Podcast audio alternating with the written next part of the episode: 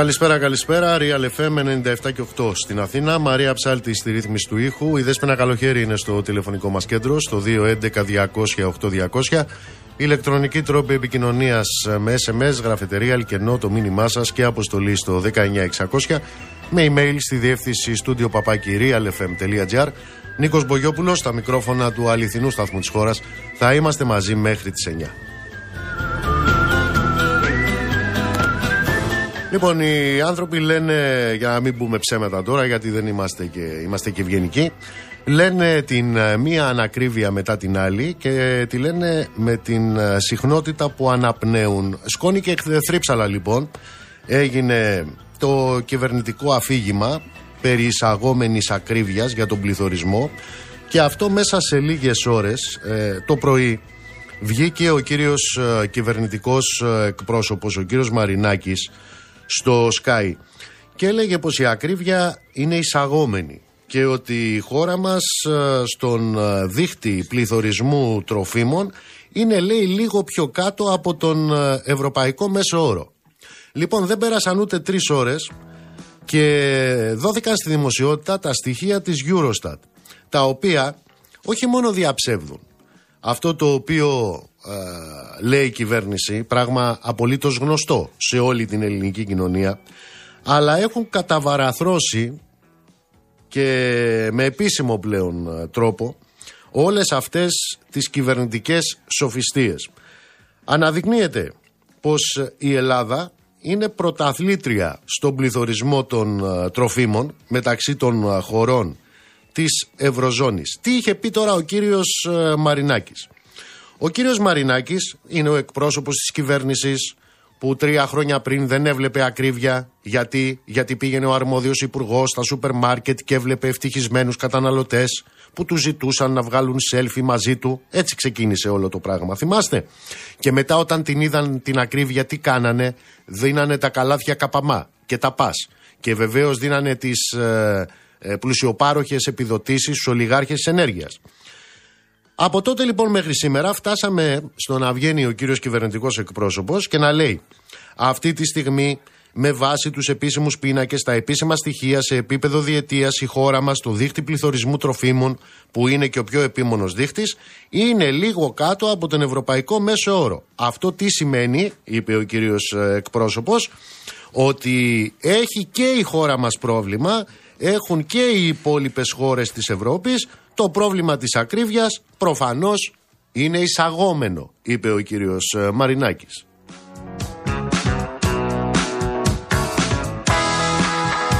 Ε, λοιπόν, ακούστε τώρα, έχουμε το χρυσό μετάλλιο στον ε, πληθωρισμό σε λάδι, σε φρούτα, σε τυρί. Είναι ένα χρυσό μετάλλιο το οποίο έχει αποσπάσει η Ελλάδα τον μήνα Δεκέμβρη μεταξύ των ε, χωρών της Ευρωζώνης καταγράφεται εδώ ο υψηλότερος ε, πληθωρισμός. Τα αναλυτικά στοιχεία της Eurostat ε, έρχονται να επιβεβαιώσουν αυτό το οποίο γνωρίζει και ο τελευταίος Έλληνας, αυτό το οποίο αντιμετωπίζουν οι καταναλωτές καθημερινά. Είναι προφανές ότι οι τιμές στα τρόφιμα δεν λένε να υποχωρήσουν. Οι δείκτες είναι αμήλικτοι.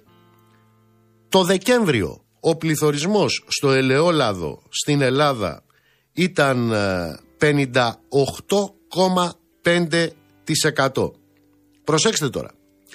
Ο πληθωρισμός στην Ελλάδα το Δεκέμβρη ήταν 9,4%. Ξέρετε πόσο είναι ο μέσος όρος στην Ευρωζώνη; Ο μέσος όρος στην Ευρωζώνη είναι 1,7%. Δηλαδή, η κυβέρνηση του κυρίου Μαρινάκη, η κυβέρνηση του κυρίου Μητσοτάκη, η οποία βγαίνει και μας λέει ότι είναι εισαγόμενος ο πληθωρισμός, έχει καταφέρει ο πληθωρισμός να είναι σχεδόν έξι φορές, έξι φορές μεγαλύτερος στην Ελλάδα από τον μέσο όρο της Ευρωζώνης. Αυτό δεν το λένε εισαγόμενο πληθωρισμό. Αυτό το λένε μπανανία. Δηλαδή αυτό που ο κ. Μητσοτάκης λέει ότι δεν ισχύει για αυτή τη χώρα.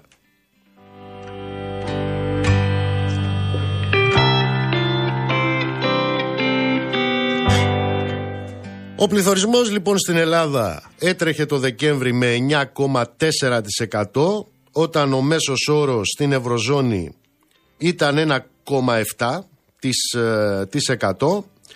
σε ό,τι αφορά, δείτε συγκεκριμένα, σας έλεγα προηγουμένως συγκεκριμένα προϊόντα, στο λάδι 58,5%, στα φρούτα 14,9% ο πληθωρισμός το Δεκέμβρη.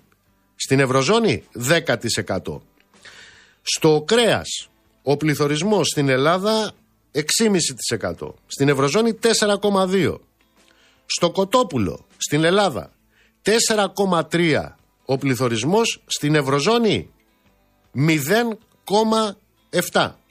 Αυτή είναι η κατάσταση η οποία επικρατεί στην ε, χώρα την οποία υπηρετεί ο κύριος Μαρινάκης και ο κύριος Μητσοτάκης. Συνολικά ο δείκτης τροφίμων στην Ελλάδα τον περασμένο μήνα ήταν 8,9%.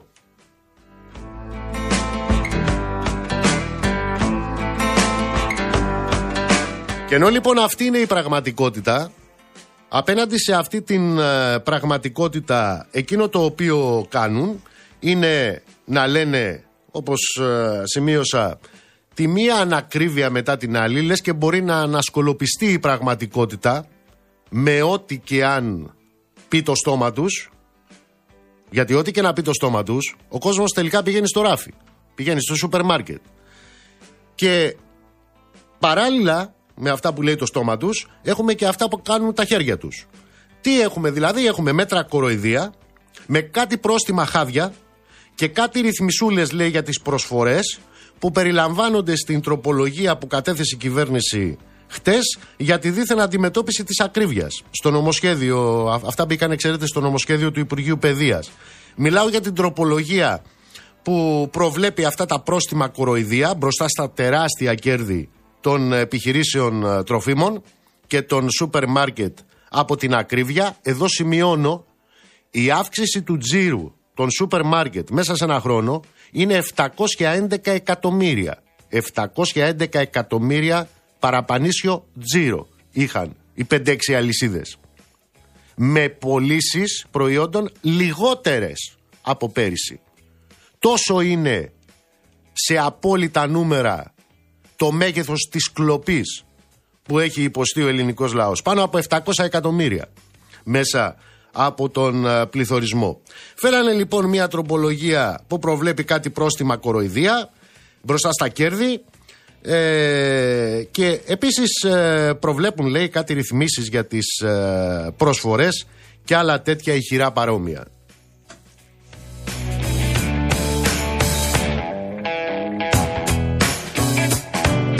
Την ώρα εντωμεταξύ που όπως λέγαμε με βάση τα στοιχεία τα δικά τους της Eurostat ο πληθωρισμός στην Ελλάδα είναι σχεδόν 6 φορές πάνω σε μια σειρά προϊόντα βασικά από το μέσο όρο της Ευρωζώνης, αυτοί τι βγαίνουν και λένε κάθε τρεις και λίγο. Και το έχουν κάνει και στοιχείο της ε, προπαγάνδας επικοινωνιακής τους, γιατί είναι και λεβέντες. Ότι η Ελλάδα λέει δεν είναι μπανανία. Ε, το ακούνε αυτό οι πολυεθνικές και τρέμουν. Ξέρετε, μόλις ακούνε αυτή τη δήλωση του κυρίου Μητσοτάκη, ότι δεν είναι μπανανία η Ελλάδα, τρέμουν οι πολυεθνικές. Τώρα, για τα περί μπανανίας, ο κύριος ε, Πρωθυπουργός δεν έχει παρά να πάει να ρωτήσει, γιατί ξέρετε δεν είναι μόνο η ακρίβεια και όταν χρησιμοποιείς τέτοιους όρους ε, θα πρέπει να είσαι και λίγο πιο ευρύς στη σκέψη. Για τα περί μπανανίας λοιπόν, επειδή εδώ δεν είναι ότι δεν είμαστε μπανανία σε ό,τι αφορά τις πολυεθνικές των ε, τροφίμων, εδώ είμαστε μπανανία γενικώς σε όλους τους τομείς. Υπό ποια έννοια, ας πάει να ρωτήσει λοιπόν όποιος θέλει τις διοικήσεις των βάσεων στη Σούδα, στην Αλεξανδρούπολη, να πάει να ρωτήσει τις διοικήσεις εκεί στο Στεφανοβίκιο, εκεί που σου λατσάρουνε οι Αμερικανονατοικές πολεμικές μηχανές για να εκπαιδεύονται και να χτυπάνε σε όποιο μέρος της γης διατάξει η σύμμαχος Αμερική. Αυτό πώς το λες ακριβώς; Πώς το λες ακριβώς; Τη γλώσσα τους πώς το λένε αυτό; Επίσης να πάνε να ρωτήσουν τους πιλότους του Ισραήλ που συνεκπαιδεύονται στην Ελλάδα για να βομβαρδίζουν και την Παλαιστίνη. Έχοντας προκαλέσει μέχρι τώρα 104 μέρες που κρατάει η γενοκτονία πάνω από 25.000 νεκρούς και πάνω από 60.000 τραυματίες. Αυτό πώς το λες; Όταν συνεκπαιδεύονται στην Ελλάδα τέτοιου είδους δολοφονικές μηχανές. Πώς το λες; Μπανανία; Πώς το λες; Επίσης να πάνε να ρωτήσουν όταν μιλάνε περί μπανανίας. Να πάνε να ρωτήσουν τα Ενωμένα Αραβικά Εμμυράτα.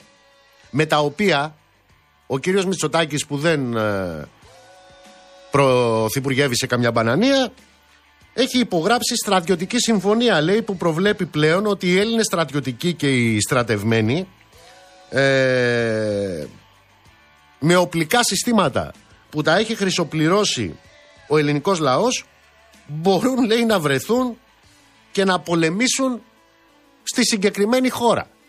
Στα Ενωμένα Αραβικά Εμμυράτα. Αλλά εδώ δεν είναι μπανανία. Αλλά άμα θέλετε να μάθετε περισσότερα περί μπανανίας σε αυτό το τομέα δεν έχετε να απευθυνθείτε παρά να απευθυνθείτε σε εκείνο τον πρόεδρο της Ελληνοαμερικανικής Ένωσης Αθήνας που δήλωνε πριν από μερικές ε, εβδομάδες, περήφανα το δήλανε, εδώ, σε τηλεοπτικό σταθμό ελληνικό, ότι η Ελλάδα είναι η 51η έλεγε πολιτεία των Ηνωμένων Πολιτειών και μάλιστα βάση των συμφωνιών. Καταλάβατε; Αυτά για να ξέρουν και να προσέχουν όταν χρησιμοποιούν όρους όπως μπανανία. Όσο τώρα για την άλλη εκδοχή της μπανανίας, την εκδοχή της ε, ληστείας, της εσχροκέρδειας, της κερδοσκοπίας, εδώ δεν μιλάμε μόνο για μπανανία. Εδώ μιλάμε για κανονικό Ελντοράντο. Τώρα το πόσο τρέμουν οι πολυεθνικές φαίνεται από τα εξής μπανανιακά αποτελέσματα. Έχουμε αλυσίδα σούπερ μάρκετ με κέρδη γύρω στα 500, με αύξηση τζίρου, με συγχωρείτε, γύρω στα 500 εκατομμύρια μέσα σε, σε ένα χρόνο, με κέρδη καθαρά που ξεπερνάνε τα 140 εκατομμύρια, που την τελευταία πενταετία έχει απολύσει περί τους 900 εργαζόμενους. Έχουμε συνολικά τις αλυσίδες των σούπερ μάρκετ με έναν ασύλληπτο τζίρο που ξεπερνάει τα 11 δισεκατομμύρια. Είναι σε αυτή τη χώρα που κατά τα άλλα δεν είναι μπανανία που είδαμε να μπαίνουν αντικλεπτικά στο λάδι.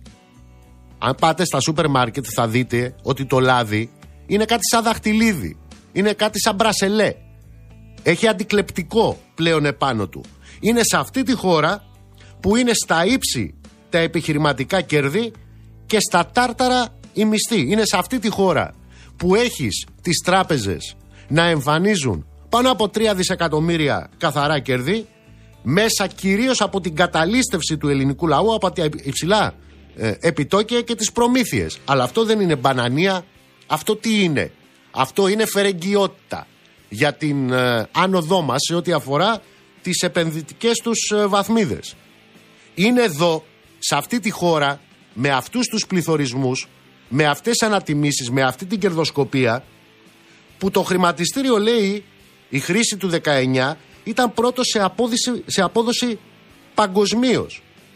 Είναι αυτό το χρηματιστήριο σε αυτή τη χώρα με αυτά τα χαρακτηριστικά που οι εισηγμένες εταιρείες στο χρηματιστήριο μοιράσανε πέρσι το μεγαλύτερο μέρισμα από το 2009. Την ώρα δηλαδή που εδώ ο μισθός έχει φτάσει να μην αρκεί παρά μόνο για τις δύο προ... τρεις πρώτες εβδομάδες του μήνα σε αυτές τις συνθήκες είναι που οι εισηγμένες εταιρείες στο χρηματιστήριο μοιράσαν ξαναλέω το μεγαλύτερο μέρισμα από το 2009 πέρυσι.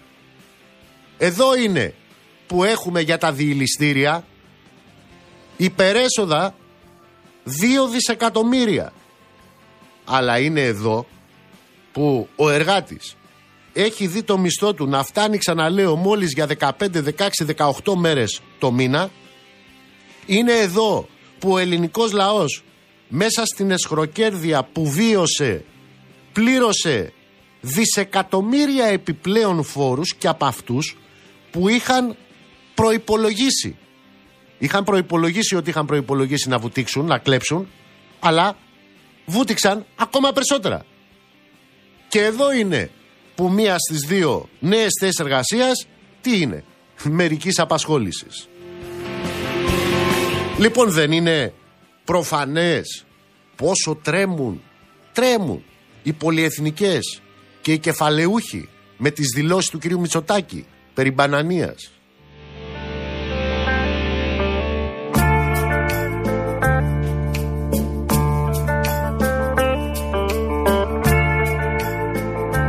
Αυτά είναι λοιπόν τα στοιχεία σε ό,τι αφορά τον πληθωρισμό της ανατιμήσης και αυτά θα το ξαναπούμε μέσα σε συνθήκες ασύλληπτης φορολελασίας.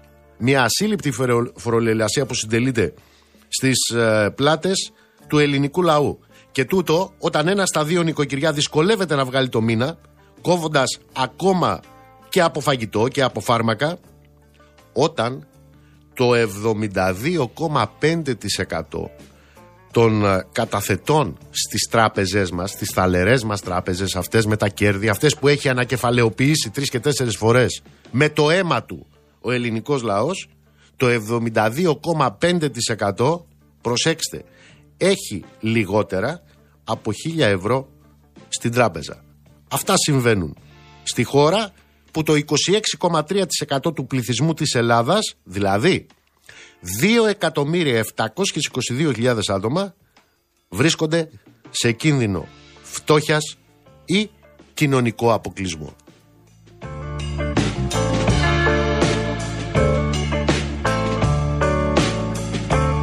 Από μια άποψη βέβαια έχει δίκιο ο κύριος Μητσοτάκης. Η χώρα δεν είναι μπανανία διότι δεν είναι οι απέξω που έρχονται και τις κάνουν το κακό. Είναι αυτό που έλεγε ο Βάρναλης τα ντόπια θεριά να φοβάσαι. Τα ντόπια θεριά. Διότι δεν θα υπήρχαν οι έξω εάν δεν υπήρχαν οι μέσα.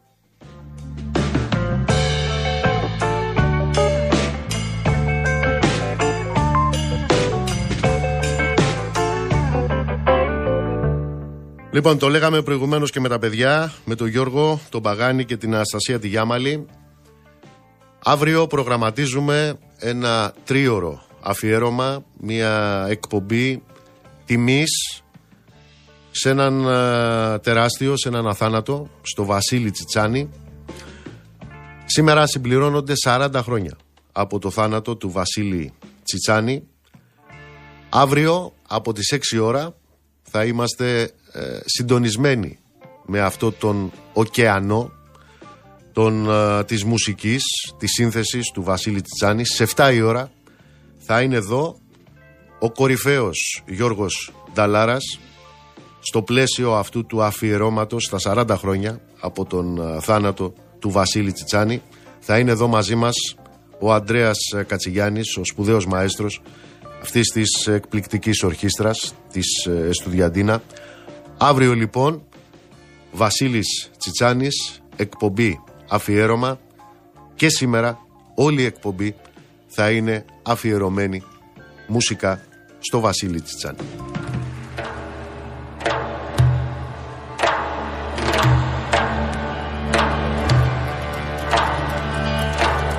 Αντίλαλουνε τα βουνά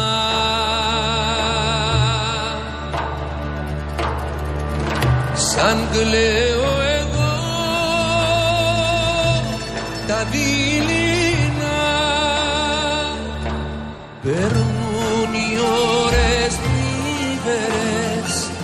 σε ένα παλιό ρολόι κι εγώ τους αναστεναγμούς τους παίζω το Αντί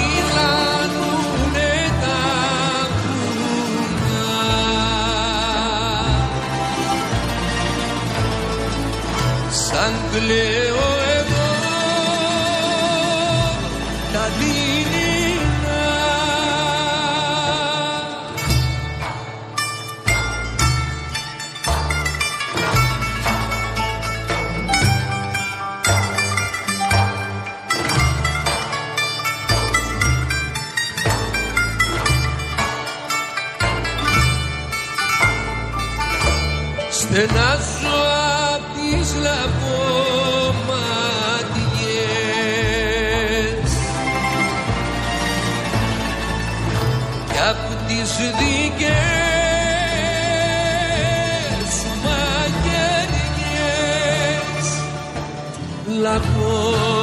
Λαχόμαχες με γέννησες και με φαγάνι πόνοι και στη φωτιά που με ρίξες τίποτα δεν με σώνει.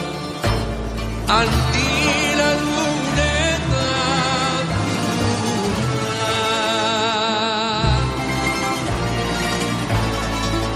σαν κλαίω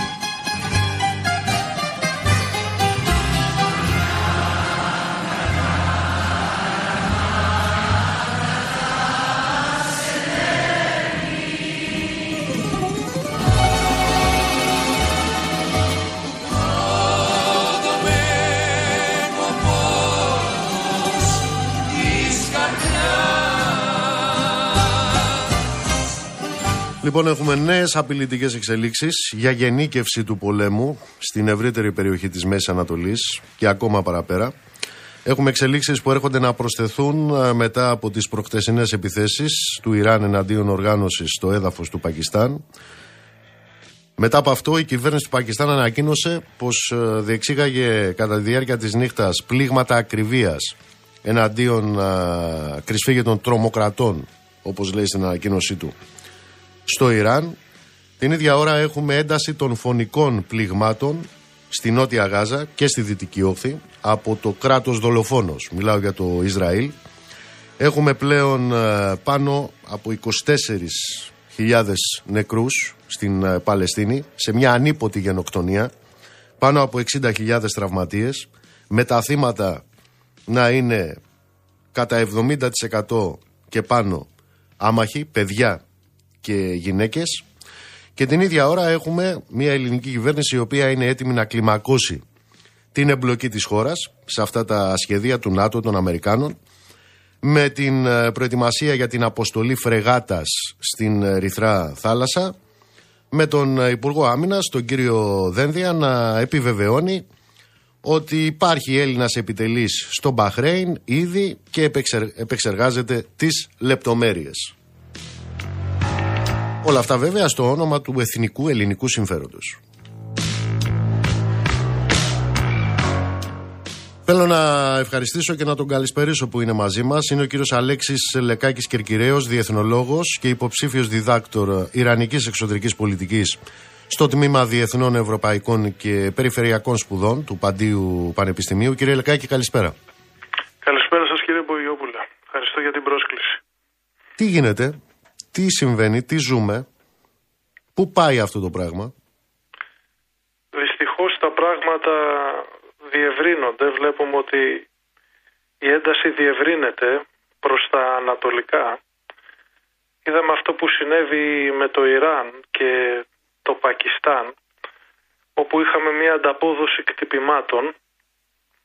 Το Ιράν, όπως γνωρίζετε, χτύπησε το Ιρακινό Κουρδιστάν, τη Συρία, στο Ιτλίπ και το Πακιστάν. Χτύπησε διάφορες θέσεις θέλοντας να αντιδράσει, θέλοντας να περάσει και ένα μήνυμα στην περιοχή. Εντάξει, θα λέγαμε ότι ο στόχος του Ιτλίπ στη Συρία και το Ιρακινό Κουρδιστάν στο Ιράκ ήταν ένας εύκολος στόχος σε εισαγωγικά για το Ιράν. Γνωρίζει ότι δύσκολα αυτές οι χώρες θα μπορούσαν να το αποδώσουν. Από την άλλη, το καθεστώς Άσαντ χαροποιείται με αυτή την κίνηση. Δεν έχει κανένα πρόβλημα καθώς στο Ιτλίπ είναι, βρίσκονται αντικαθεστωτικές οργανώσεις και ακραίες οργανώσεις. Από την άλλη, στο Ιρακινό Κουρδιστάν η κεντρική κυβέρνηση του Ιράκ ναι μεν έκανε μια έντονη διαμαρτυρία αλλά νομίζω στην πράξη δεν νομίζω να πείραξε και πολύ την κεντρική κυβέρνηση του Ιράκ με το χτύπημα που έγινε στο Ιρακινό Κουρδιστάν. Μπορεί να ακούγεται κοινικό αυτό αλλά έχω αυτή την αίσθηση.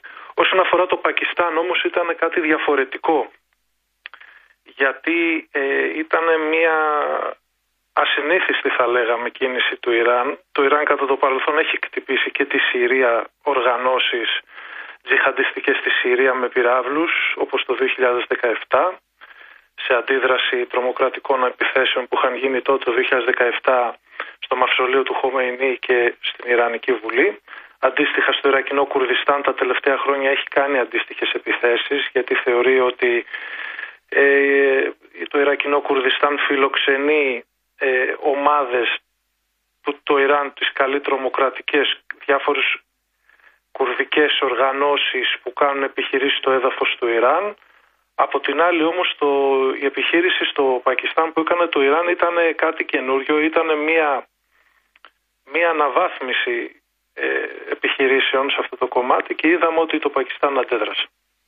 Στην περιοχή της ε, Ερυθράς ε, θάλασσας έχουμε τους Αμερικάνους και τους φίλους τους να έχουν ανοίξει αυτό τον πόλεμο με τους ε, Χούθη της Ιεμένης. Την ίδια ώρα άκουσα εκείνες τις δηλώσεις του Biden με το λευκό οίκο να δείχνει πως επιθυμεί την αποκλιμάκωση. Θεωρείται ειλικρινής αυτές τις τοποθετήσεις και εν πάση περιπτώσει είναι εφικτό κάτι τέτοιο στο σημείο που έχουμε φτάσει. Ποια είναι η άποψή σας; Εννοείται την αποκλιμάκωση γενικότερα στο, στις, στις επιθέσεις στη Γάζα, στην Ερυθρά θάλασσα ή γενικότερα; Μιλώ για την Ερυθρά θάλασσα σε αυτή τη φάση.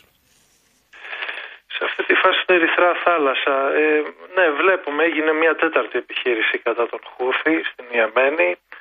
Ε, πράγματι η κυβέρνηση Biden, η διοίκηση Biden θέλει, λέει ότι θέλει μια αποκλιμάκωση. Θα το δούμε αυτό. Δεν γνωρίζω να σας πω πραγματικά τι συμβαίνει στους μηχανισμούς λήψης αποφάσεων των Ηνωμένων Πολιτειών. Δεν έχω αυτή την πληροφόρηση. Αυτό που βλέπω είναι ότι οι Χούδοι δεν θα σταματήσουν. Είναι μια σκληραγωγημένη, ε, θα το λέγαμε, οργάνωση. Δεν, δεν θα κάνει πίσω εύκολα. Είναι πολύ γνωστή για τη σκληρότητά τους. Πολεμούν για δεκαετίες θεωρούν κιόλας ότι, να το πούμε και αυτό, ότι οι επιχειρήσεις που έχουν κάνει οι επιθέσεις που έχουν κάνει στην Ερυθρά θάλασσα που είναι πλέον πάνω από 30 έχουν φέρει ένα αποτέλεσμα ενώ από την πλευρά τους το σκοπό τους, ο σκοπός τους είναι ουσιαστικά να μειώσουν ε, τον ανεφοδιασμό των ε, Ισραηλινών λιμένων. Αυτό έχει επιτευχθεί με βάση τις πληροφορίες που έχουμε. Έχουμε την πληροφορία ότι 85% είναι μειωμένη η εμπορική δραστηριότητα του λιμανιού του Ειλάτ που βρίσκεται στην Ερυθρά θάλασσα. Αυτός ήταν ένας προφανής στόχος των Χούδη και φαίνεται να τον έχουν επιτύχει. Αντίστοιχα το λιμάνι του Ασκελών που βρίσκεται στη Μεσόγειο που πριν την, ένα, πριν την 7η Οκτωβρίου ήταν ο, τον, ο νούμερο ένα σταθμός εισαγωγής πετρελαίου του Ισραήλ.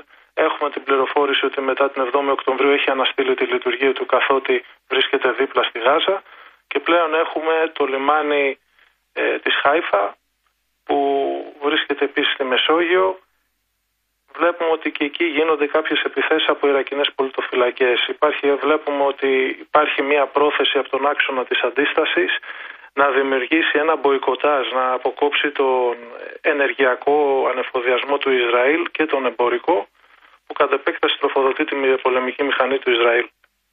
Αν θέλαμε με έναν φωτογραφικό τρόπο να δώσουμε την εικόνα, αυτή την ώρα μιλάμε για ε, χτυπήματα στο Ιράκ, στη Συρία, αυτά που αναφέρετε προηγουμένως, στο Πακιστάν, την εμπλοκή του Ιράν, με έναν πιο ποιοτικά αναβαθμισμένο τρόπο. Έχουμε αυτή τη γενοκτονία στη Γάζα. Έχουμε την εμπλοκή του Λιβάνου, έχουμε όσα συμβαίνουν στην ε, Ερυθρέα θάλασσα. Θέλω ένα σχόλιο σας για την ε, συμπεριφορά της πάντα ευρισκόμενης στη σωστή πλευρά της ιστορίας Δύση. Πώς την κρίνετε σε αυτή τη φάση; Το ρόλο της Δύσης, προεξάρχουσας βεβαίως, της τάσης των Ηνωμένων Πολιτειών.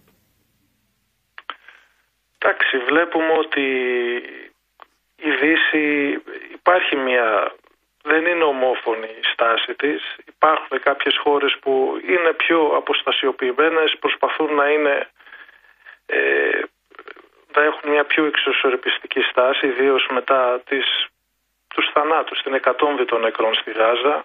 Βλέπουμε ότι και, και η κοινωνία των πολιτών ε, στις διάφορες δυτικές κοινωνίες αρχίζει και στρέφεται υπέρ του Παλαιστινιακού λαού το, το ηθικό πλεονέκτημα σε εισαγωγικά που είχε το Ισραήλ μετά την 7η Οκτωβρίου το έχει απολέσει και αυτό το βλέπουν διάφορες κυβερνήσεις. Ε, εντάξει, υπάρχει πράγματι θα λέγαμε μια υποκρισία από τη μία γιατί ε, ο ρυθμός των νεκρών που, που συμβαίνει στη Γάζα είναι κάτι το πρωτοφανές. Αν συγκρίνουμε τους νεκρούς στους πολέμους στο Αφγανιστάν, στο Ιράκ ανά ημέρα ε, οι νεκροί που στον πόλεμο της Γάζας έχουν, έχουν μια τρομακτική αναλογία σε σύγκριση με αυτούς τους πολέμους. Μάλιστα. Κύριε Γάκη, ευχαριστώ θερμά. Να είστε καλά. Ευχαριστώ. πολύ για τη συμμετοχή σας. Ευχαριστώ. Λοιπόν, έλεγα προηγουμένως ότι έχουμε την επιβεβαίωση ε, από τον Υπουργό Άμυνας, τον κύριο Δένδια, ότι έχουμε Έλληνα επιτελείς στο Μπαχρέιν που επεξεργάζεται τις λεπτομέρειες όπως είπε ο κύριος ε, Δένδιας για την αποστολή φρεγάτας, ελληνικής φρεγάτας στην Ερυθρά θάλασσα. Επαναλαμβάνω, μιλάμε για κλιμάκωση της εμπλοκής της ε, χώρας. Όλα αυτά στο όνομα, ξαναλέω, των ε, ζωτικών συμφερόντων της πατρίδας μας, όπως είπε ο κύριος ε, Δένδιας. Και καλά, ο κύριος Δένδιας είναι υπουργός αυτής της κυβέρνησης, η οποία ε, είναι στη σωστή πλευρά της ιστορίας, τα έχουμε πει αυτά. Το θέμα είναι ότι αυτά, ξέρετε, μετά αρχίζουν ε, να κατεβαίνουν και κάτω με τη μορφή της προπαγάνδας από τους διάφορους γεωπολιτικούς αναλυτές. Και ακούμε τον κύριο γεωπολιτικό αναλυτή, ο οποίος και αυτός μετά με τη σειρά του έχει πάρει το ραβασάκι και προσπαθεί να μας πείσει, εν πάση περιπτώσει, ότι τι να κάνουμε, έτσι είναι η εθνική κυριαρχία και πρέπει να σταλεί ελληνικό πλοίο εκεί, στο Μακελιό, σε ένα ακόμα α, Μακελιό, καθότι διότι και επειδή αυτό είναι το συμφέρον της πατρίδας. Λοιπόν, όπως έλεγε και ο παλιός μου συμμαθητής, ο αγαπημένος μου ο φίλος, ο Νίκος ο Κιφωνίδης, ε, όλο αυτό, όλη αυτή η επιχειρηματολογία από τους ε, κυρίους γεωπολιτικούς αναλυτές θυμίζει το Σκαρίμπα. Τι έλεγε ο Σκαριμπάς. Ο Σκαρίμπας έλεγε ότι ένας άνθρωπος βλάκας είναι απλά ένας βλάκας.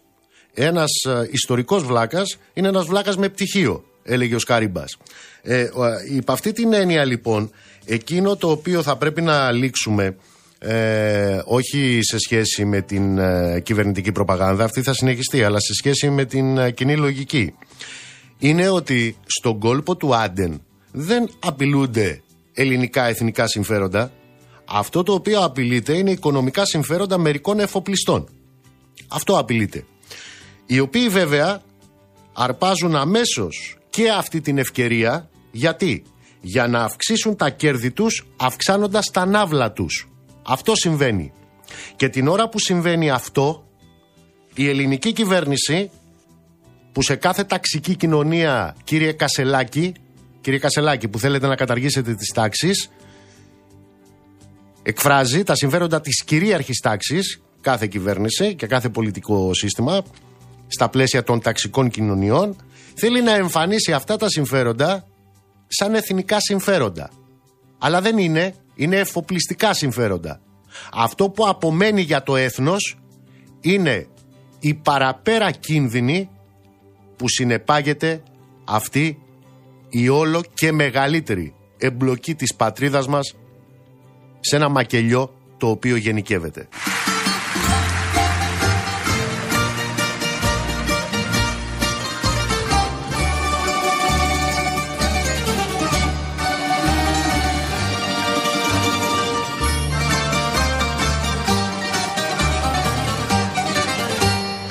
Μην απελπίζεσαι και δεν θα αργήσεις. Κοντά σου θα έρθει μια χαραβγή Καινούρια αγάπη να σου ζητήσει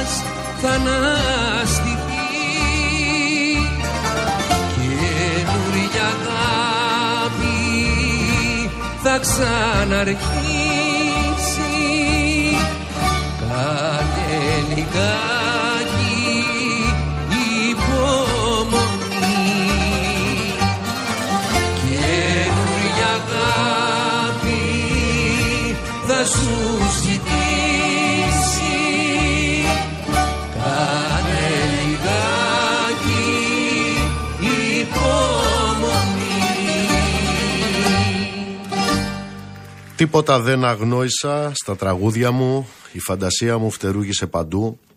Έγραψα τραγούδια για την Ελλάδα, για τη λευτεριά, για τη φτώχεια, για τον πόνο, για την αδικία, για την ελπίδα. Έγραψα και πόσα τραγούδια δεν έγραψα για τη γυναίκα, για την ξενιτιά, για την εργατιά, για τη μάνα, για το ανικανοποίητο. Μουσική και λόγια βγαλμένα από την καρδιά μου και πεγμένα από τα χέρια μου και μιλημένα από μένα τον ίδιο.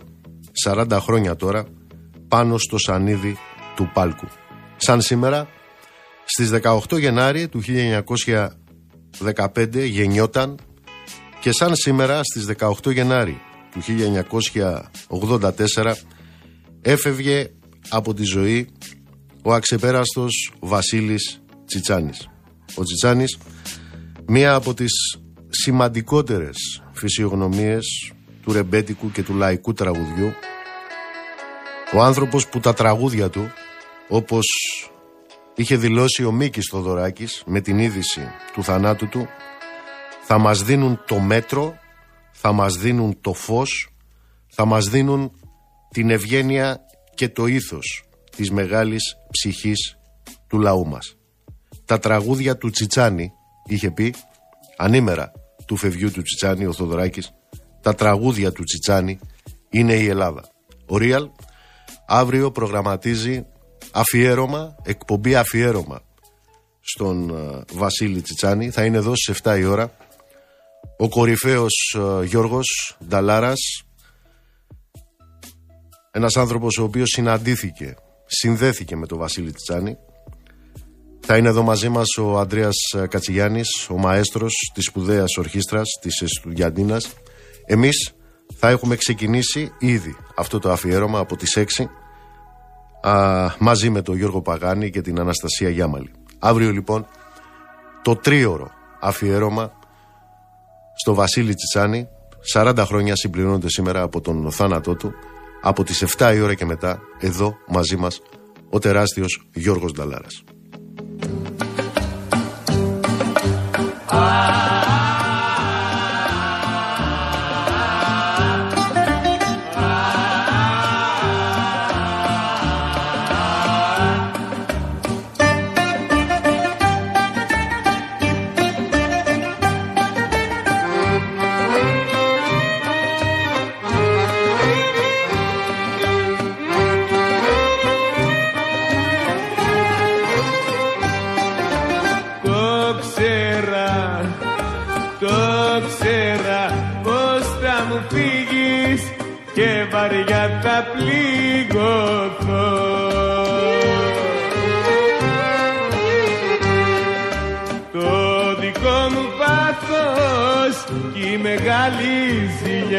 σε κανά να φύγεις να βρεις ξένα χιλιά.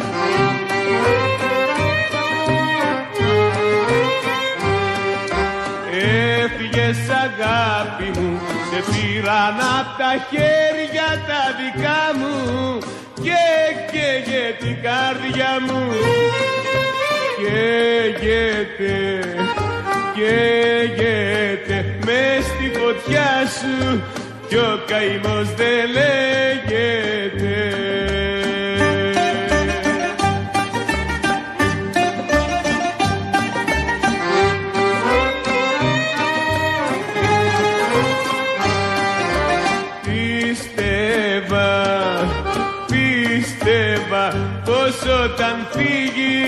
Γρήγορα θα γιατρευτώ.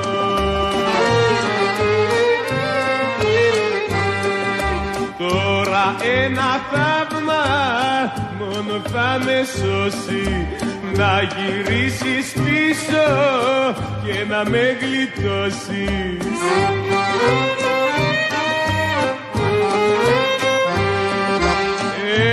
Έφυγες αγάπη μου, σε πήραν απ' τα χέρια τα δικά μου και καίγε την καρδιά μου.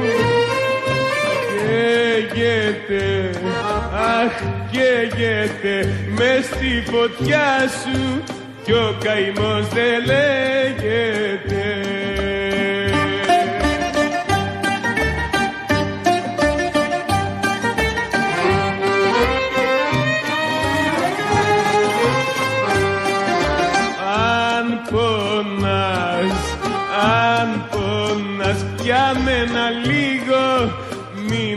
Αφήνεις να χαθώ.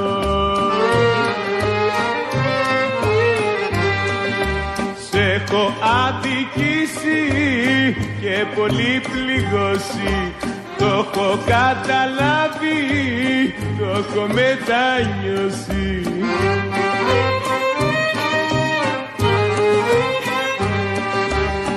Έφυγες αγάπη μου, σε πήραν απ' τα χέρια τα δικά μου και καίγε την καρδιά μου.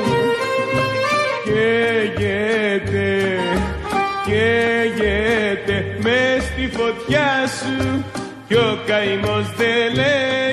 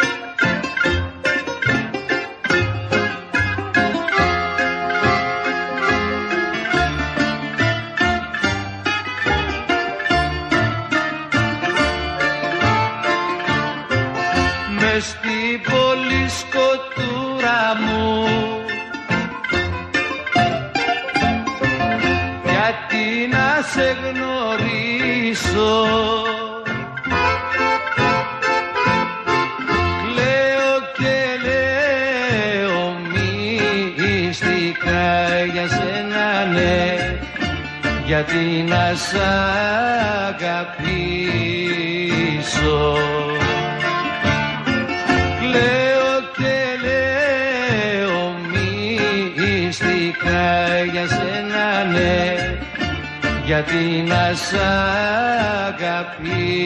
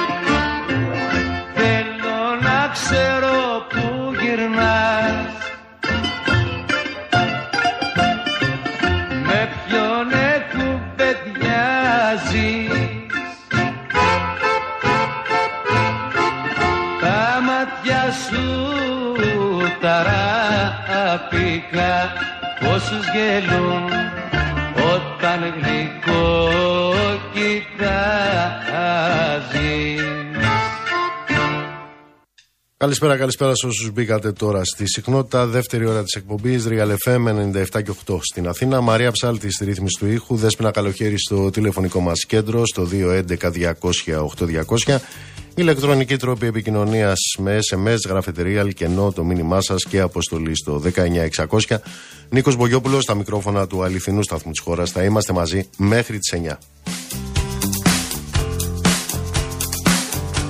Να στείλω χαιρετισμούς στον Κωνσταντίνο, στο Σωτήρη, στον Άγγελο, στην Ιωάννα, στο Γιάννη, μας ακούει από την Καβάλα, στο Θήμιο.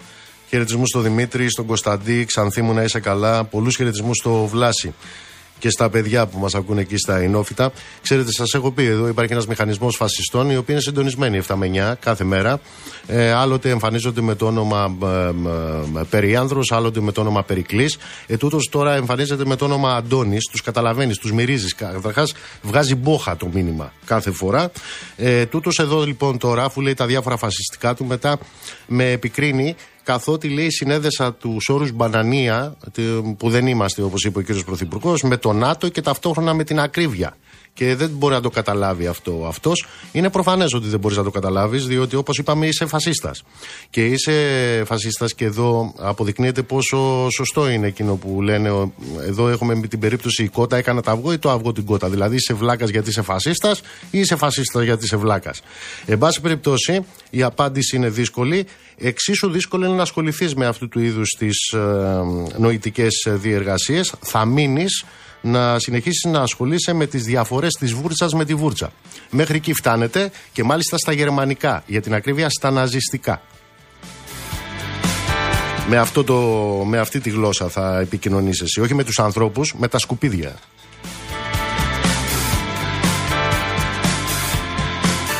Καλησπέρα στο φίλο το Μανώλη, καλησπέρα στο Νίκο. Να είσαι καλά, Νικόλα μου, μας ακούει από τη Χαλκιδική. Κυρία Μαρία, να είστε καλά. Κατερίνα από τους ζωγράφους, ευχαριστώ πολύ.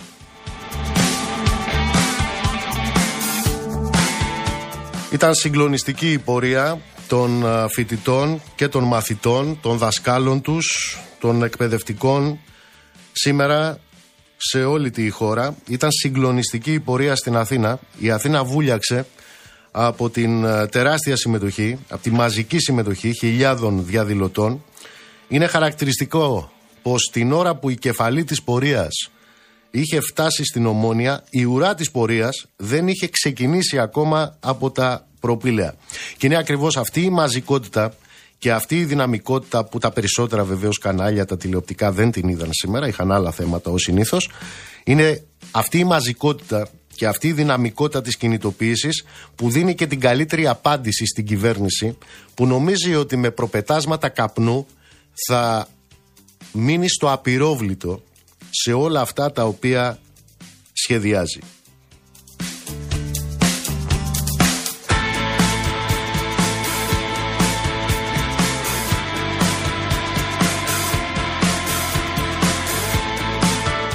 Λοιπόν, χτες είχαμε μία κατάσταση επίοικος μπορεί να τη χαρακτηρίσει κανείς απαράδεκτη στο τμήμα επιγόντων στο Σωτηρία.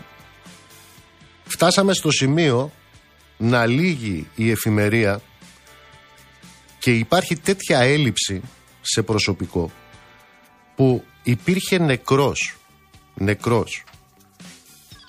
Ο οποίος από το πρωί και μέχρι τις 3 η ώρα το μεσημέρι δεν είχε μεταφερθεί γιατί δεν υπήρχαν τραυματιοφορείς. Για την ακρίβεια οι ελάχιστοι τραυματιοφορείς με τα οριακά λειτουργικά ασθενοφόρα του νοσοκομείου είχαν γίνει κυριολεκτικά λάστιχο αδυνατώντας να καλύψουν τις ανάγκες. Αυτά χτες στο Σωτηρία. Είχαμε το φαινόμενο αναισθησιολόγου να είναι 16 ώρες πάνω από περιστατικά και να παθαίνει μικρό εγκεφαλικό από την υπερκόπωση. Κύριε Σιδέρη, τι γίνεται, καλησπέρα. Καλησπέρα κύριε Μπογιόπουλο, σε εσάς και τους ακροατές σας. Είναι μαζί μας ο κύριος Σιδέρης, είναι μέλος του Γενικού Συμβουλίου της Ομοσπονδίας των Ενώσεων Νοσοκομιακών Γιατρών Ελλάδας. Τι, τι γίνεται, κύριε Σιδέρη; Γίνεται ότι για την κυβέρνηση, όπως και για όλες τις προηγούμενες, οι ασθενείς και οι υγειονομικοί συνεχίζουν να είναι αναλώσιμοι και κόστος. Έχουμε αυτό το περιστατικό που είπατε εσείς στο Σωτηρία, όπου νεκρός παρέμενε στα επίγοντα για πάνω από 7 ώρες. Έχουμε το περιστατικό με τη συνάδελφο την ανεσιολόγο στο νοσοκομείο Παπα-Νικολάου, που μετά από 16 ώρες ε, σε περιστατικά κατέρευσε ενώ η Ένωση Νοσοκομιακών Γιατρών Θεσσαλονίκης και καταγγείλει για το συγκεκριμένο νοσοκομείο την έλλειψη αναισθησιολόγων μόλις δυόμισι μήνες πριν. Έχουμε τα περιστατικά, τα χθεσινά πάλι, από το δικό μου νοσοκομείο, το Αττικό, που η εφημερία μας βρήκε με 93 ασθενείς ε, σε ράτζα και φορεία στους διαδρόμους μέχρι και σε μοραγικά εγκεφαλικά επεισόδια, 93. Και την ίδια ώρα που για μας εχθές η Τετάρτη ήταν μια εφιαλτική μέρα, για τους άλλους ήταν απλά μια Τετάρτη απόγευμα. Αυτό είναι νομίζουμε το, το ρεζουμέ, γιατί αυτή η κυβέρνηση και οι προηγούμενες έχουν δώσει δείγματα γραφής και ε, αν θέλετε μπορώ να είμαι συγκεκριμένος επειδή έχουμε και αλλαγή στην ηγεσία του Υπουργείου Υγείας. Για πείτε μας, αλλά πριν να ενημερώσω ότι έχουμε και στην ψυχιατρική νοσοκομεία, στο Γενικό Νοσοκομείο στα Χανιά, είναι ακέφαλη πλέον από χτες. Είχαμε, ναι, είχαμε βγάλει εκπρόσωπο των γιατρών εκεί. Πλέον ο μοναδικός ειδικευμένος γιατρός κλινικής ε, και διευθυντής της δεν μπορεί πλέον να προσέλθει λόγω ασθένειας. Έχει τεθεί σε αναρωτική άδεια. Είναι ακέφαλη πλέον η ψυχιατρική στα, στα Χανιά. Είναι ακέφαλη και υποκατάρρευση η ψυχιατρική κλινική στα Χανιά και γενικά αυτά που σχεδιάζει η σημερινή κυβέρνηση και ο Υφυπουργό ο κ. Βαρτζόπουλος για την ψυχική υγεία, τη νέα δηλαδή ψυχιατρική μεταρρύθμιση, την ολοκλήρωσή της, είναι μια εξέλιξη η οποία ήδη βρίσκει τεράστιες αντιδράσεις από όλα τα σωματεία και τους φορείς ψυχικής υγείας και απεξάρτησης που συνεχίζουν ένα πολύ αξιοπρεπή και μαζικό αγώνα. Γιατί αν περάσουν αυτά τα σχέδια της κυβέρνησης, θα παραδοθεί ολόκληρη η ψυχική υγεία σε ιδιώτες και μη κυβερνητικές οργανώσεις. Τώρα κύριε Πογιόπουλε για αυτά που Πείτε μου, ε, άκουσα σήμερα τον κύριο Υπουργό Υγείας να λέει ότι η κυβέρνηση ε, κάνει συνέχεια προκηρύξεις για αναισθησιολόγους, αλλά δεν βρίσκουμε αναισθησιολόγους. Ναι, ο Υπουργός Υγείας, ε, ο οποίος είναι γνωστός στην υγεία, είναι θυμίζω ο Υπουργός που έλεγε ότι δεν τα κλείνει η Τρόικα τα νοσοκομεία, ότι η Τρόικα θέλει να απολύσει υγειονομικούς. Αυτός τα κάνει και δεν μπορεί να του παίρνει τη δόξα η Τρόικα.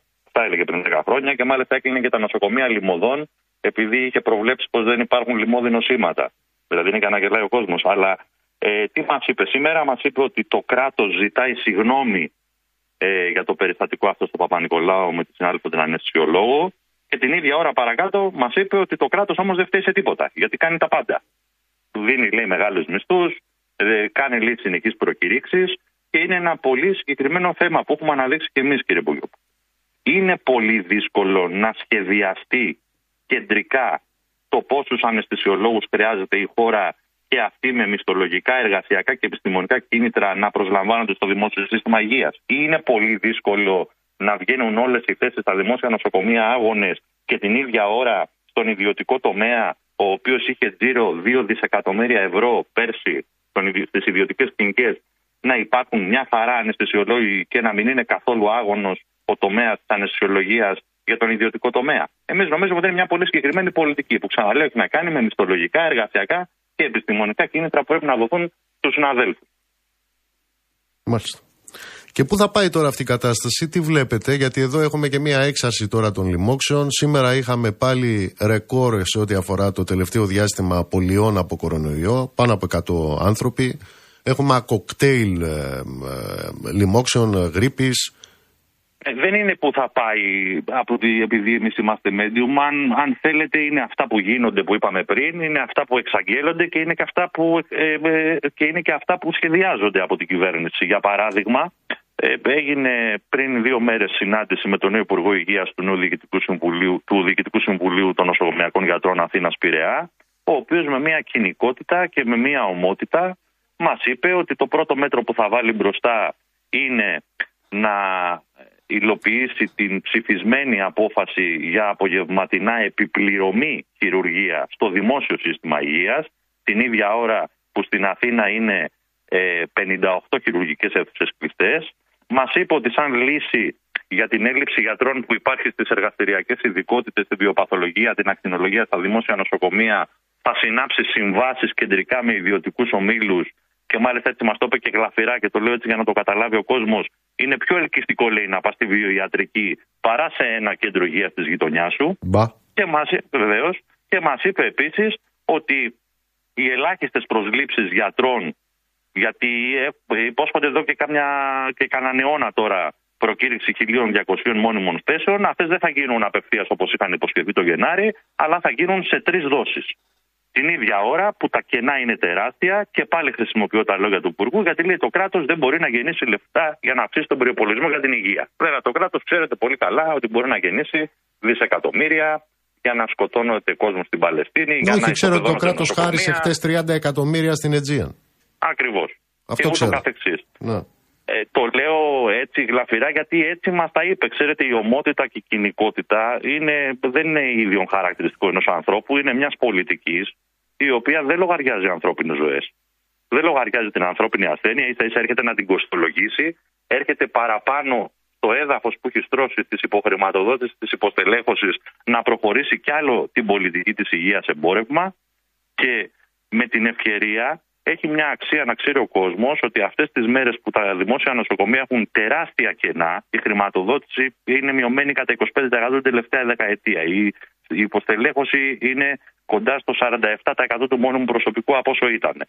Ε, το, το βασικό μέλημα της κυβέρνησης είναι να προχωρήσει στην γενικευμένη εφαρμογή των DRD που μπορεί σε κάποιους να φαίνεται μια άγνωστη λέξη αλλά θα την καταλάβουν και από την καλή και από την ανάποδη γιατί θέλουν να υλοποιήσουν ένα σύστημα το οποίο θα κοστολογεί τις ιατρικές πράξεις με βάση τη μέση διάρκεια νοσηλείας, θα υπολογίζει κόστος για να μην τους ξεφεύγει ούτε ένα ευρώ και για να μπορούν έτσι οι ιδιωτικές πληρωμές να αποζημιώνουν εξ ολοκλήρου τις υπηρεσίες των νοσοκομείων. Με στόχο διακηρυγμένο το κράτος να μην δίνει σάλιο και να περάσει όλη η χρηματοδότηση, τουλάχιστον το 80% αυτής, στο νεοπήρε, δηλαδή στα ασφαλιστικά ταμεία, δηλαδή τα λεφτά που έχει δώσει ο κόσμος. Πείτε μου κάτι κύριε Σιδηρή με την ευκαιρία που σας έχουμε μαζί μας.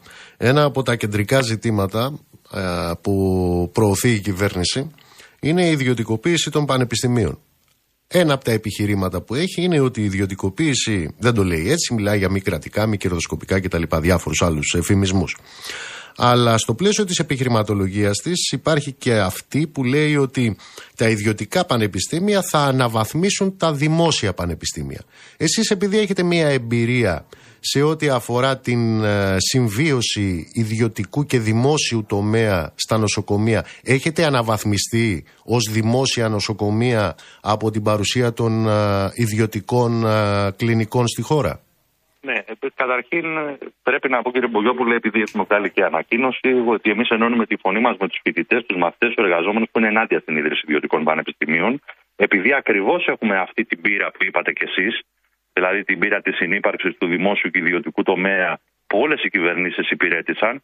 Είναι χαρακτηριστικό, για παράδειγμα, ότι υπάρχουν ολόκληρες υπηρεσίες αυτή τη στιγμή με ευτικές, γυναικολογικές, οφαλμιατρικέ, οι οποίες είναι αποκλειστικά ιδιωτικές ε, ιδιωτικές ε, δουλειές.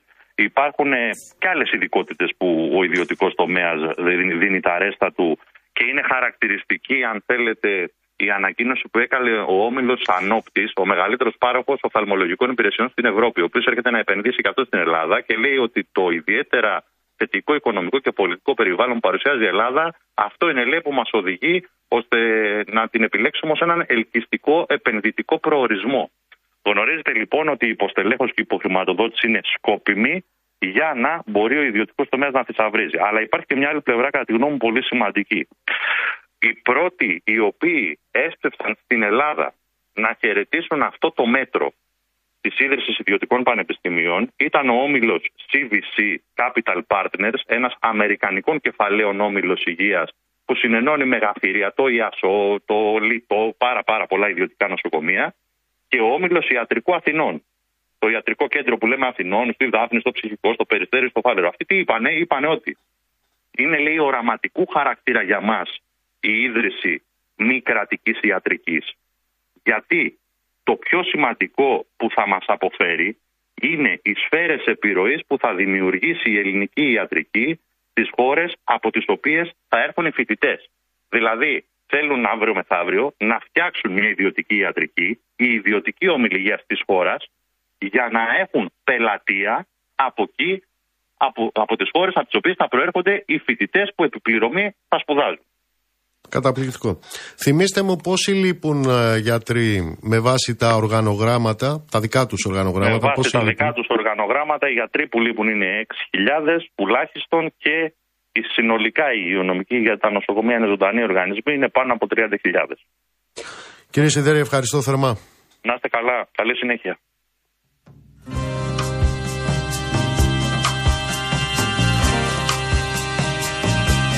Λοιπόν, μας έχει έρθει ένα μήνυμα από τον Αναστάση. Είναι φύλακας εθελοντής στο βασιλικό Χαλκίδας. Όπως μας ενημερώνει έχει ξεσπάσει μεγάλη φωτιά σε δύσβατο σημείο στην ε, περιοχή Καλιάνη, στη Νότια Εύβοια.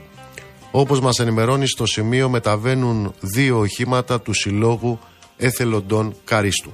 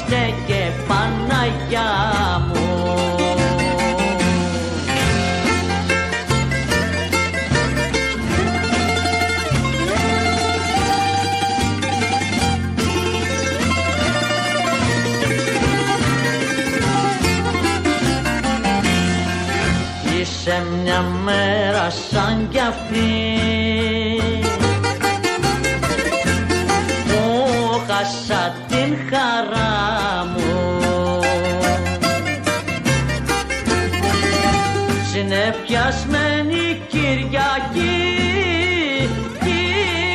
Κυριακή. Ματώνεις τι ματώνεις την καρδιά μου. Συνεπιασμένη Κυριακή Κυριακή. Ματώνεις ματώνεις την καρδιά μου.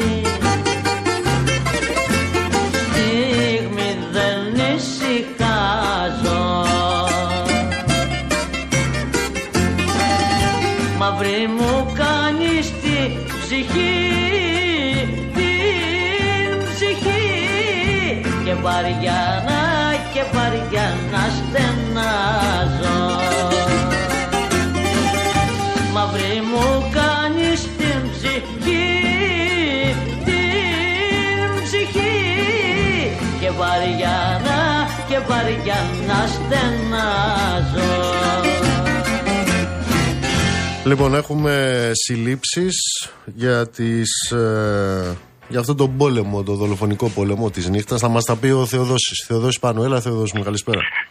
Καλησπέρα Νίκο, καλησπέρα σας κυρίες και κύριοι και ποιος να το περίμενε ότι δύο από τα πολύ μεγάλα ονόματα της ε, μ, λεγόμενης και Greek ε, Mafia, ο Θείος Τζο, ο Γιάννης Καυτούρος δηλαδή, αλλά και ένας από τους πολύ στενούς του ανθρώπους, μάλλον δύο από τους πολύ στενούς του ανθρώπου, ανθρώπους, ο επωνομαζόμενος Ράμπο και ο Νιόνιος, ο οποίος ήταν κουνιάδος του Ράμπο, εκτελέστηκαν ε, οι δύο στον Κορυδαλό, ο Θείος Τζο, εν προκειμένου ο Γιάννης Καυτούρος, στην, ε, στο σπίτι του, στη- στο εξοχικό του, στα σκούτα της Βιωτίας. Ότι πίσω από αυτά τελικά θα ήταν ε, ρωσόφωνοι μαφιόζοι οι οποίοι δραστηριοποιούνται στην, ε, στη λαθρεμπορία τσιγάρων. Ε, όταν είχαν πρωτογίνει αυτές οι δολοφονίες, ε, ακόμα και οι ίδιοι αστυνομικοί έλεγαν ότι το πιο πιθανό είναι ότι πρόκειται για αυτό τον ακήρυχτο πόλεμο των ονών της νύχτας στους, γκολ- στους κόλπους της Greek Mafia. Τα στοιχεία όμως τα οποία βρήκαν ε, αρχικά ένα αποτύπωμα στην μπαταρία μηχανής ε, μηχανή διαφυγής των δραστών όταν είχαν εκτελέσει το θείο Τζος στα σκούρτα βιωτίας ε, ένα αποτύπωμα το οποίο, το οποίο μάλιστα την ύπαρξη είχε ε, αποκαλύψει με αποκλειστικό ρεπορτάζ τότε η Real News ε, και το είχαν, φαίνεται να το είχαν μετά από λίγο καιρό ταυτοποιήσει αυτό το, το αποτύπωμα. Και τους έβγαινε ένας ε, ομογενής από την πρώην Σοβιετική Ένωση, ε, από την Γεωργία μάλιστα, ο οποίος δραστηριοποιούνταν κυρίως στο Κίεβο πριν έρθει στην ε, Ελλάδα, ο οποίος ε, ήταν και συσμασμένος για ναρκωτικά, κλοπές και ληστείες. Όλα λοιπόν δείχνουν ότι οι τρεις ε, δολοφονημένοι από συμβόλαια θανάτου από την ρωσική μαφία τα τρία στελέχη της Greek ε, Mafia ε, εκτελέστηκαν γιατί φαίνεται να είχαν μπει στα χωράφια της ρωσόφωνης μαφίας, δηλαδή στο λαθρεμπόριο τσιγάρων, το οποίο ε, τα κέρδη πρέπει να σας πω ότι είναι πάρα πολύ μεγάλα και βεβαίως αφορολόγητα. Ε, οι άνθρωποι αυτοί εκτέλεσαν το σχέδιό τους σταδιακά και με μεθοδικότητα. Ωστόσο η ελληνική αστυνομία εκτός από το αποτύπωμα το οποίο ε, σας είπα κάποια στιγμή εντελώς τυχαία εντόπισαν αστυνομικοί της Δίας ένα αυτοκίνητο στον Ασπρόπυργο όχι πολύ μακριά μάλιστα από μια επιχείρηση που διατηρούσε ένας από τους δύο συλληφθέντες, τους δύο που κατηγορούνται για τη συμμετοχή τους στις, ε, στις τρεις ε, δολοφονίες. Άλλοι δύο οι οποίοι κατηγορούνται για εγκληματική οργάνωση δηλαδή τη συγκεκριμένη ε, ρωσόφωνη μαφία τους Βιβορζακόνια οι οποίοι είναι έγκλειστοι ο ένας σε, σε ελληνικές φυλακές, ο έτερος στο Μαυροβούνιο, δύο που διαφεύγουν ε, κατά πάσα πιθανότητα ε, στην ε, Ουκρανία, γιατί εκεί ήταν έτσι και η έδρα του στο Κίεβο, ε, δηλαδή και άλλος ένας που καταζητείται και προφανώς βρίσκεται εντός της, ε, της χώρας. Ε, μέσα σε αυτό το αυτοκίνητο λοιπόν που σας προείπα που ήταν κοντά έτσι στην επιχείρηση ενός εκ των κατηγορουμένων ε, και το οποίο ήταν κλεμμένο, ειδοποιήθηκαν από έναν περαστικό που το έβλεπε μέρες και του έκανε εντύπωση, ειδοποιήθηκε η αστυνομία, είχαν βρει ε, δύο κινητά τηλέφωνα. Όταν άρχισαν να ψάχνουν τα GPS των ε, τηλεφώνων διαπίστωσαν ότι οι άνθρωποι που τα κατήχαν, δεν τους ήξερα μέχρι τότε, είχαν ξεκινήσει από το Κίεβο και είχαν φτάσει Μάλιστα. σε Θεσσαλονίκη και Αθήνα. Παραλλήλως στο ένα από αυτά βρήκαν και στίγματα πολλά από τις παρακολουθήσεις. Τώρα έχουν γίνει συλλήψεις, τι έχει γίνει τώρα; Βεβαίως και έχουν γίνει συλλήψεις. Αυτές οι συλλήψεις οι οποίες σας ε, προανέφερα, τις δύο δηλαδή, ενός 39χρονου, ενός 29χρονου, ομογενείς και οι δύο από την ε, πρώην Σοβιετική Ένωση που φαίνεται να ενέχονται στις δολοφονίες Σκαφτούρου, Ρουμπέτη και Μουζακίτη, ε, και οι υπόλοιποι για την εγκληματική ε, οργάνωση. Ε, ένας 26χρονος μάλιστα είχε στην κατοχή του στο σπίτι του είχε και γεμιστήρες από Καλάσνικοφ. Στους δύο συλληφθέντες επίσης πρέπει να σας πω ότι βρέθηκαν πιστόλια περίστροφα αλλά και ε, σφαίρες. Φαίνεται πως ε, ξεκινάει έτσι να το τολμήσω να το πω ένα σταδιακό ξύλωμα το οποίο δεν ξέρουμε όμως σε τι βάθος ε, θα φτάσει καθώς ερευνάται και η συμμετοχή αυτών των, των ανθρώπων και στο τελευταίο Μάλιστα. συμβόλαιο θανάτου εν προκειμένου του 44χρονου με την επωνυμία Ζαμπών μέσα στο χώρο της νύχτας. Με το μεσολόγγυμα αυτή την ιστορία με τον αγνοούμενο εδώ και δύο εβδομάδες έχεις εικόνα τι γίνεται, Θεοδόση; Βεβαίως ε, και έχουμε ε, εικόνα κατηγορία για ανθρωποκτηνία από πρόθεση πια αντιμετωπίζει ο 55χρονο ε, Κρεοπόλης. Ο τελευταίος άνθρωπος δηλαδή που είδε τον 39χρονο Μπάμπη και του χρωστούσε μάλιστα και ένα μεγάλο χρηματικό ποσό, περίπου στις 17.000 ε, ευρώ, του έχει ασκηθεί λοιπόν ποινική δίωξη. Και αυτό γιατί, γιατί οι αστυνομικοί έχουν στοιχεία ότι ε, σε αυτά που τους λέει αντιφάσκει. Ε, δεν είναι τις ώρες που τους λέει στα σημεία γιατί το βλέπουν από κάμερες. Δεν πήγε στο, στο, στο χωριό του όταν άφησε τον Μπάμπη όπως έλεγε σε ένα σημείο κοντά στα πρώην ΤΕΗ για να πάει για κυνήγια αλλά κατευθύνθηκε σε ένα χωριό προς την ορεινή ναυπακτία. Έχει δύο κινητά τηλέφωνα. Όταν ανοίξανε το ένα το τηλέφωνο ε, ε, βρήκαν σε ένα δωμάτιο επικοινωνίας ε, ιστοσελίδας κοινωνικής δικτύωσης έναν μικρό διαδικτυακό καυγά με τον Μπάμπη, ο οποίος Μπάμπης του έλεγε ότι εγώ μέχρι την τάδε ε, ημέρα ε, θέλω οπωσδήποτε να μου δώσεις τα, χρή- τα χρήματά μου. Ήταν έτσι ένας έντονος Μάλιστα. ε, διάλογος και παράλληλα υπήρχε και ανταλλαγή ε, τηλεφωνικών Πότε εκκλήσεων. απολογείται αυτός, Δευτέρα; Ε, την- ε, έχει πάρει ε, προθεσμία το πιο πιθανό είναι αν όχι μέσα στο Σαββατοκύριακο τη Δευτέρα. Μάλιστα. Έγινε Θεοδόση μου, σε ευχαριστώ είστε πολύ. καλά. Λοιπόν, πριν πάμε σε διαφημίσεις, σας διαβάζω το μήνυμα που μας έχει στείλει ο κύριος Σοφοκλής Ζαφύρης. Είναι πρόεδρος ε, του Συλλόγου Γονέων και Κηδεμόνων του Καλλιτεχνικού Σχολείου Αθηνών. Όπως ε, μας αναφέρει, υπάρχει τεράστιο πρόβλημα στο Καλλιτεχνικό Γυμνάσιο της Αθήνας. Αυτή τη στιγμή οι μαθητές κάνουν κατάληψη και κύριο αίτημά τους είναι να σταματήσουν, ακούστε, να κάνουν μάθημα στις σκάλες και στην παρακείμενη πλατεία. Μάλιστα. Σε ένα κτίριο που όπως λέει ο κύριος Ζαφύρης βάζει 15 πόντους ε, νερό κάθε που βρέχει. Ένα κτίριο παντελώς ακατάλληλο.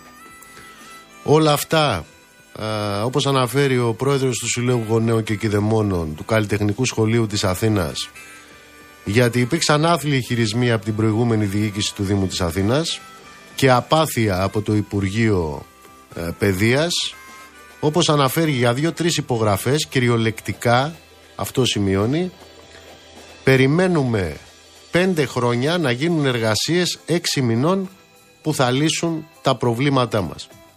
Κύριε Ζαφύρη, θα επικοινωνήσουμε μαζί σας. Ευχαριστώ πολύ για το μήνυμα. Πάμε σε διάλειμμα και επιστρέφουμε. Σκαλοπάτι, ποσόλ. Σάλ. Σόλ. Εισαγωγή από εδώ αρχίζει, ε. Ποντό.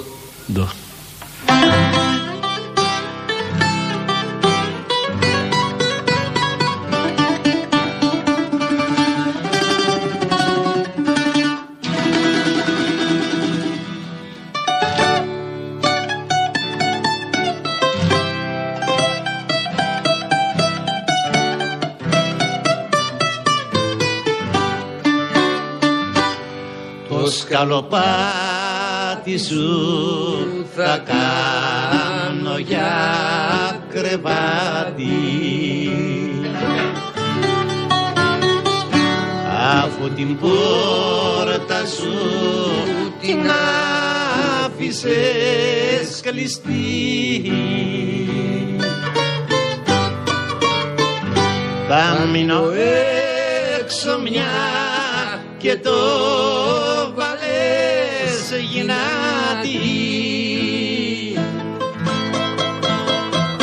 Κι από το κρύο κρύο η καρδιά μου θα σβηστεί. Θα μείνω έξω μια και το βαλές γυνάτη Κι από το κρύο η καρδιά μου θα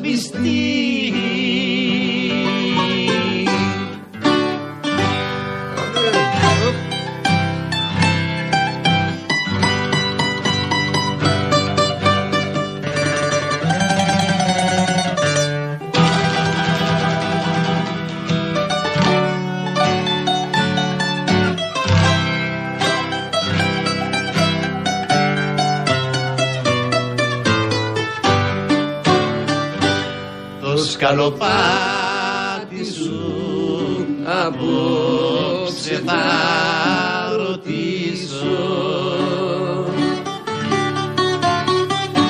Γιατί εκείνο μου κρατάει συντροφιά. Αν πρέπει να έρθω ή να μην ξαναπατήσω να δω τα μάτια σου γλυκιά μου ζωγραφιά. Αν πρέπει να έρθω ή να μην ξαναπατήσω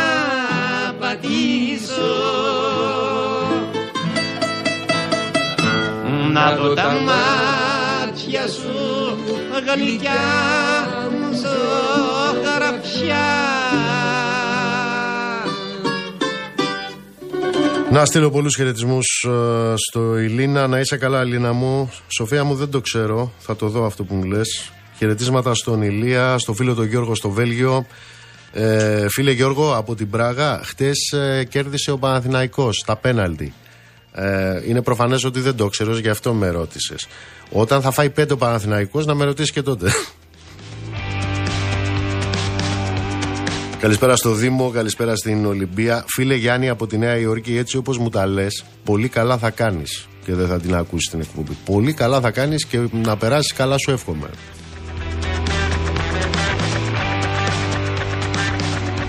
Χαιρετίσματα στον Ισάμ, χαιρετίσματα Μάρο μου να είσαι καλά, χαιρετίσματα στη Σταυρούλα και στα παιδιά που μας ακούνε από το YouTube του ημεροδρόμου. Χαιρετίσματα στον Ανδρέα, στον Παναγιώτη. Ο Παοκάρας έστειλε το μήνυμα, λέει: Τι λες, ρε παιδί μου, λέει. Υπάρχουν περισσότερα, λέει, λεφτά στα λαθρεμπόρια τσιγάρων από αυτά που κλέβουμε εμείς οι ελεύθεροι επαγγελματίες. Μάλλον πρέπει να υπάρχουν. Τα ίδια πρέπει να είναι πάνω κάτω, Παοκάρα.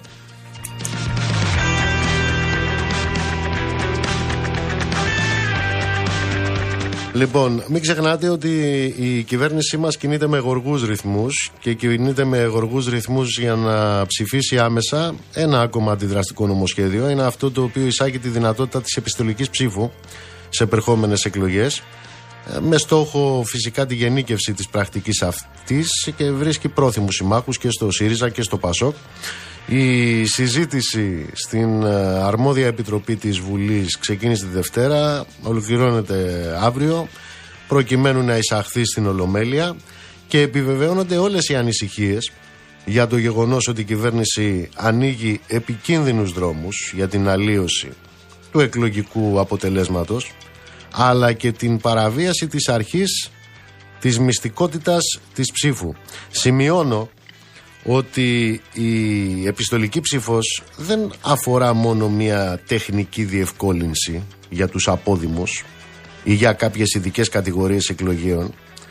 Είναι κάτι πολύ ευρύτερο και πολύ βαθύτερο.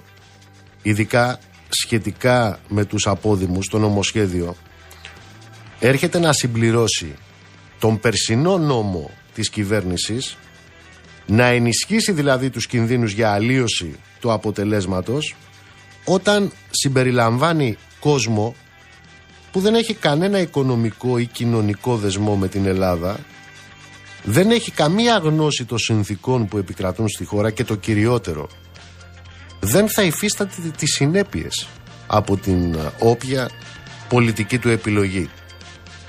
Χαρακτηριστικός κίνδυνος που απορρέει από την επιστελική ψήφο είναι η ένταση της άσκησης πιέσεων, εκβιασμών, χειραγώγησης στους εκλογείς, πιέσεις που δύσκολα απορρίπτονται από τη στιγμή που ο εκλογέας δεν πάει στην κάλπη ούτε μέσα στο παραβάν όπου έχει τη δυνατότητα να κάνει την επιλογή του μόνος του αλλά κάθεται στο σπίτι, στο χώρο δουλειάς πιο ευάλωτος δηλαδή στις όποιες πιέσεις.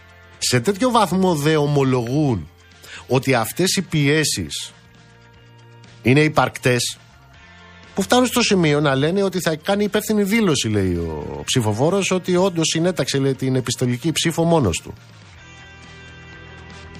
Μια υπεύθυνη δήλωση το σώζει δηλαδή το θέμα. Αν δεν το σώζει, κοιτάξτε από Αμερική μέχρι Ιταλία, Γερμανία και Γαλλία.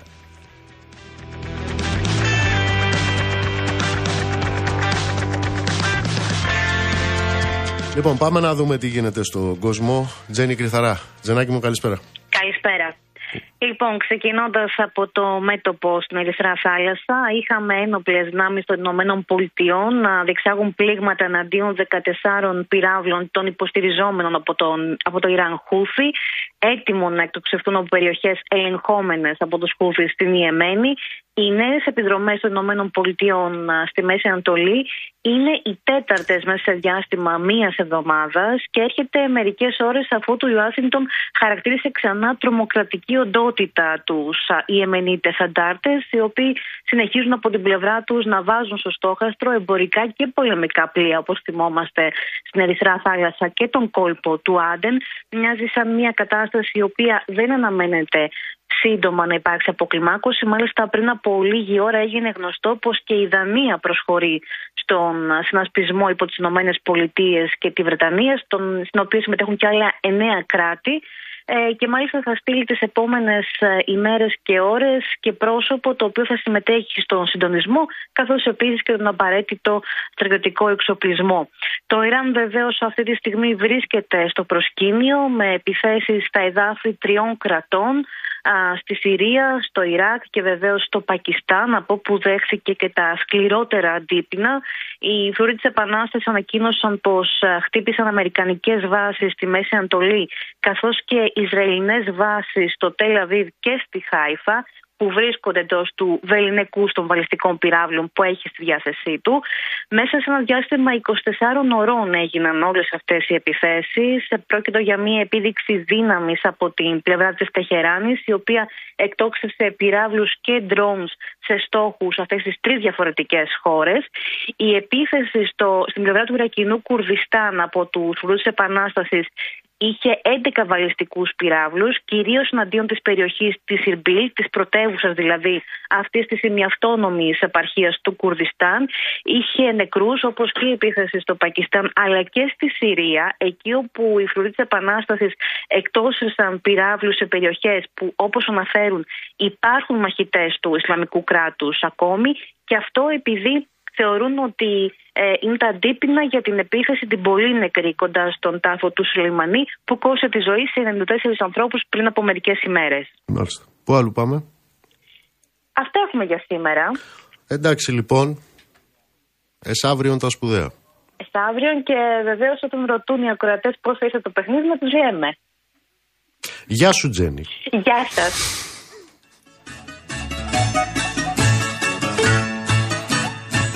Λοιπόν, ε, σήμερα, επαναλαμβάνω, συμπληρώνονται 109 χρόνια από τη γέννησή του. Σήμερα συμπληρώνονται και 40 χρόνια από το θάνατό του. Του τεράστιου Βασίλη Τσιτσάνη. Με Βασίλη Τσιτσάνη πήγαμε σήμερα σε όλο το μουσικό μέρος της εκπομπής. Αύριο ο Real προγραμματίζει αφιέρωμα, εκπομπή αφιέρωμα σε αυτόν τον ε, τεράστιο, σε αυτόν τον ωκεανό, σε αυτόν τον πυλώνα της ελληνικής μουσικής και του ελληνικού πολιτισμού. Θα είμαστε εδώ στις 7 η ώρα με τον κορυφαίο, τον Γιώργο Νταλάρα, σε αυτή την εκπομπή αφιέρωμα στα 40 χρόνια από το θάνατο του Βασίλη Τιτσάνη. Θα είναι εδώ μαζί μας ο Ανδρέας Κατσιγιάννης, ο σπουδαίος μαέστρος της ε, εξαιρετικής ορχήστρας της ε, Σουδιαντίνα. Θα έχουμε ξεκινήσει αυτό μας το αφιέρωμα στο Βασίλη Τσάνη από τις 6 ώρα μαζί με τον ε, Γιώργο Παγάρνη και την Αναστασία Γιάμαλη. Να είστε όλοι και όλες καλά. Το ραντεβού μας είναι αύριο στις 6.